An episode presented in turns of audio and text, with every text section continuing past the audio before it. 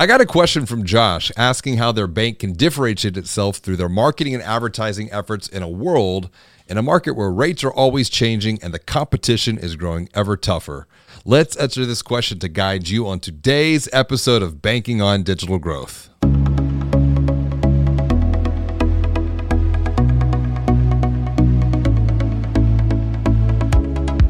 You're listening to Banking on Digital Growth with James Robert Lay a podcast that empowers financial brand marketing, sales, and leadership teams to maximize their digital growth potential by generating 10 times more loans and deposits. Today's episode is part of the Inside Digital Growth series, where James Roberts shares answers to some of the biggest digital marketing and sales questions he gets from the digital growth community.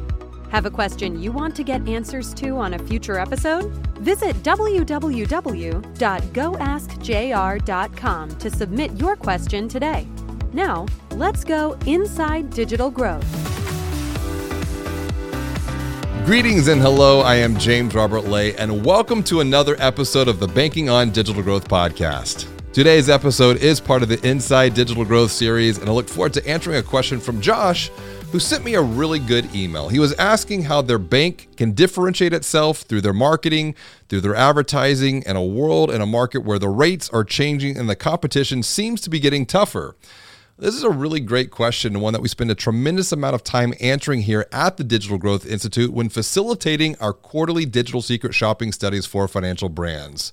Now, if you've not heard the episode where we've been talking about digital secret shopping studies and how we do them, I recommend listening to episode 303, where Audrey and I dive into digital secret shopping study methodologies that you can apply, that you can use to maximize your digital growth potential.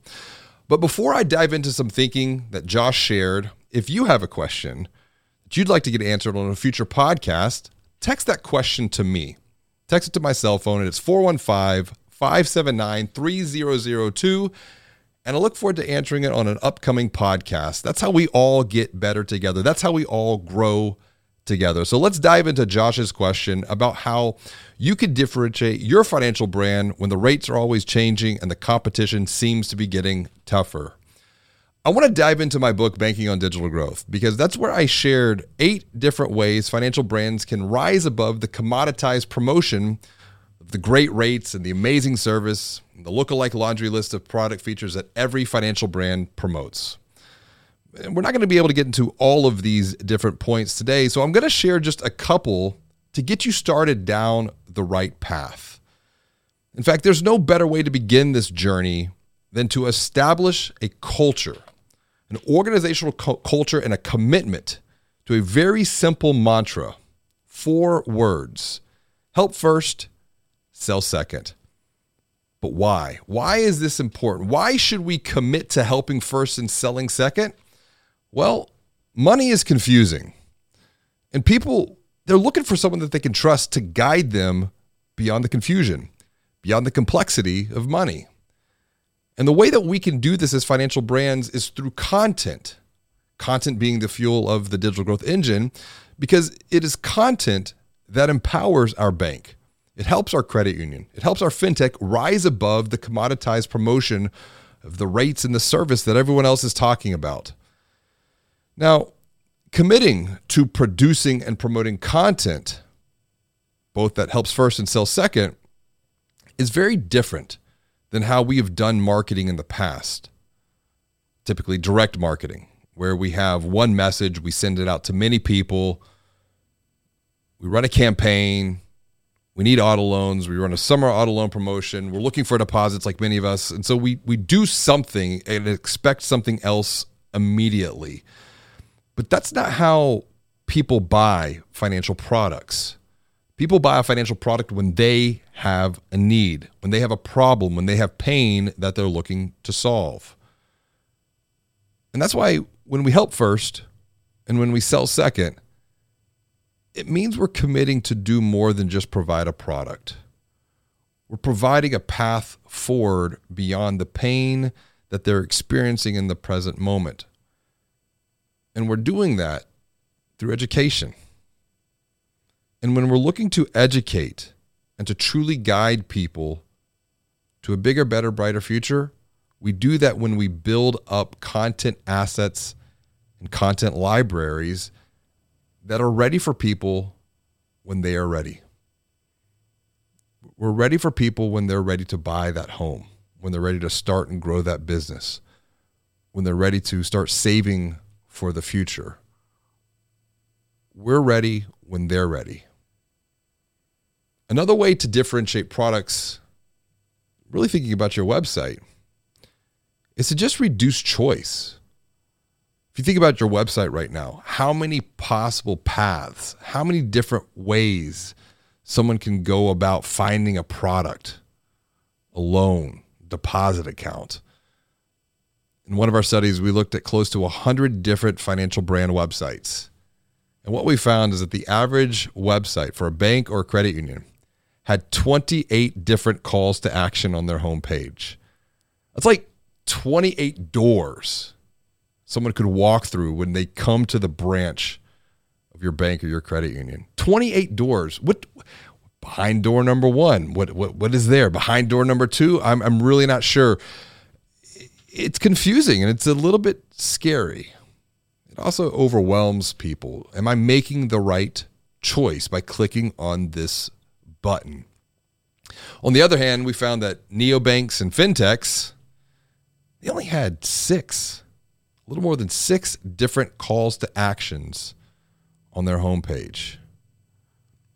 And when we started doing some comparisons with clients, we found that by reducing choice and eliminating the number of possible paths on a homepage, people started to feel better about their digital shopping experiences. No longer did they feel like they were being sold to, they felt like they were being guided. They felt like they were being helped. And so the 28 different calls to action on a traditional bank or credit union website, it's a big problem, but it's not the only problem. There's also the issue of the rotating banner ads and promotions. Once again, we've done multiple studies around this, and people really don't like these. The response has been I feel like I'm just being sold to just trying to promote something to get me to buy it. Do you blame them? Think about it yourself. Put yourselves in the the shoes of other people. I think the other challenge when it comes to these rotating banner ads and these home pages is only 1%. Think about this for a moment. 1% of people who visit the homepage click on the rotating banner or the promotional ad. And out of all of those clicks, 84% are just on the first banner. 16%. So if you have multiple banners on your homepage, the other remaining banners behind that first one that are rotating through, they only get 16% out of all the clicks of just the 1% of clicks on the homepage. So let's make this math very easy. You get 100,000 people who visit your homepage. 1% click on the rotating banner ad. What is that 1%? trying to do some quick math in my head. That's a thousand people. And out of that, 840 click and engage on the first one.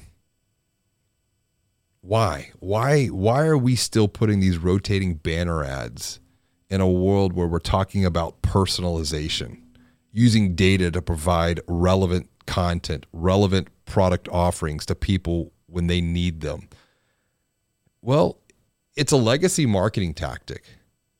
This is a strategy, if you will, that has been held over from the days of broadcast marketing.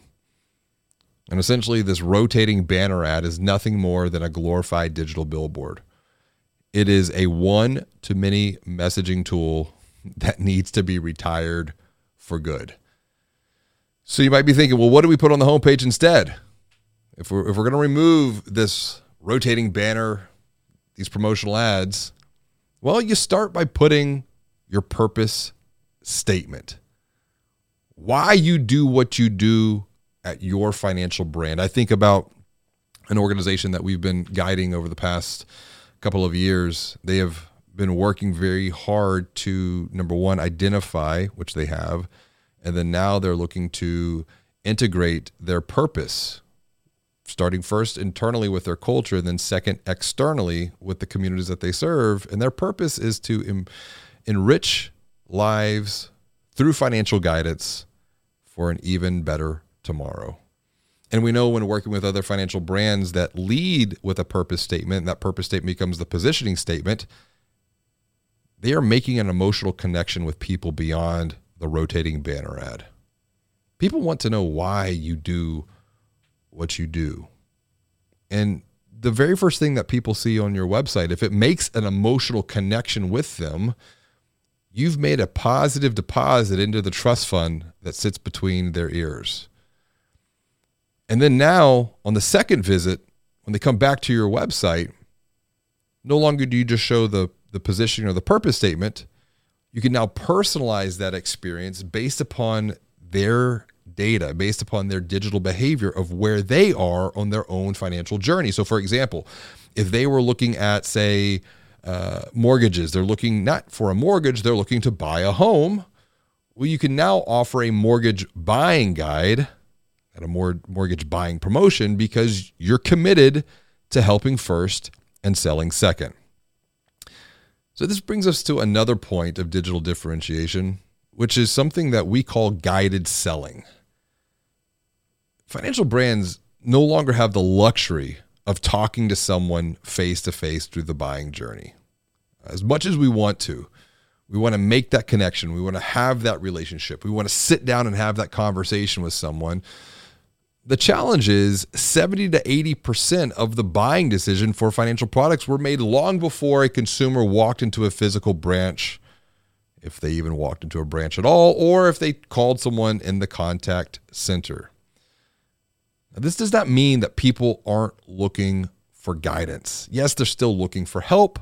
Yes, they're still looking for hope. In fact, there was a study from Facebook that found 60% of millennials, and if you think about millennials now and where they are in their life stage, 60% of millennials would like the, their financial brand to be a partner who helps to guide them towards a bigger, better, brighter future. But the problem is 8% of millennials trust banks. They trust credit unions for guidance. Just like people feel stressed about money, we understand digital growth can also feel confusing, frustrating, and overwhelming. But it doesn't have to feel this way for you because you can join the Digital Growth University to gain clarity through education, to overcome the fear of the unknown. Build your team's courage with a growth strategy to eliminate the fear of change and increase your confidence with coaching to remove the fear of failure. Visit digitalgrowth.com/university to apply. So there are really three things to look at here. Three things to think about through the lens of the consumer when it comes to guided selling. Number 1, where do you want me to go? Number 2 is what do you want me to do when I get there? And then number 3, how do you want me to feel along the way? See, when you map out these steps of a buying journey, of a pathway, of a process, whether it's the home buying process or the home buying journey or the car buying process or the car buying journey, maybe it's getting a checking account, getting a credit card, growing a business. When you map out the different steps, you gain clarity into the content that you need to offer help, to offer hope, to offer guidance, but you also gain clarity into how you can organize this content to provide context for people within their own buying journeys, to transform confusion into clarity, to increase their courage to commit to move forward, to click that apply button with confidence. And we've tested this, this idea of step by step selling on websites. And what we found is a three or four step process of where someone is in the buying journey, what they need to do next, and how they should feel along the way you tell them where they are, you tell them where they're going, and you tell them what to expect. It's almost like a mall map. You are here, and to get here, you need to take these next best steps forward. I want to be very clear when we're talking about this idea of buying journey and content.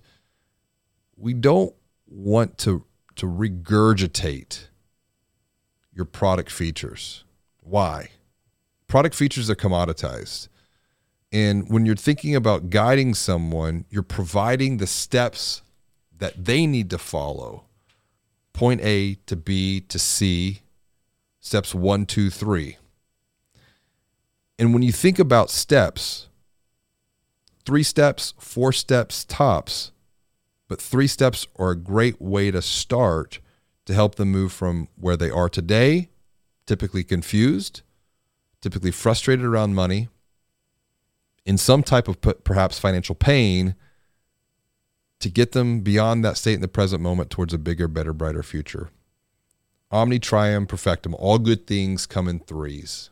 Start with three steps. So, as we start to wrap up, what steps do you need to take? What steps do you need to take to guide people beyond financial stress towards an even bigger, better, brighter future through your website, through your digital experiences? How might you be able to apply some of the thinking that I've shared today to position, to level up, to rise above commoditized rates?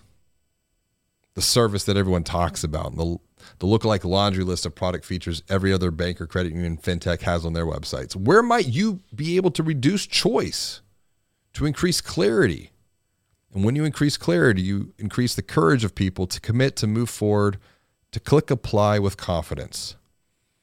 Text me. I want to hear from you. Text me 415 579 3002 if you'd like to gain some objective perspective into these questions, or send me a question that you have a, that you'd like to gain some clarity around, and I'll help answer it on a future podcast episode. Until next time. Be well. Do good. Be the light. Thank you for listening to another episode of Banking on Digital Growth with James Robert Lay. To get even more practical and proven insights along with coaching and guidance, visit digitalgrowth.com/insider to join a community of growth-minded marketing and sales leaders from financial brands and fintechs. Until next time, be well and do good.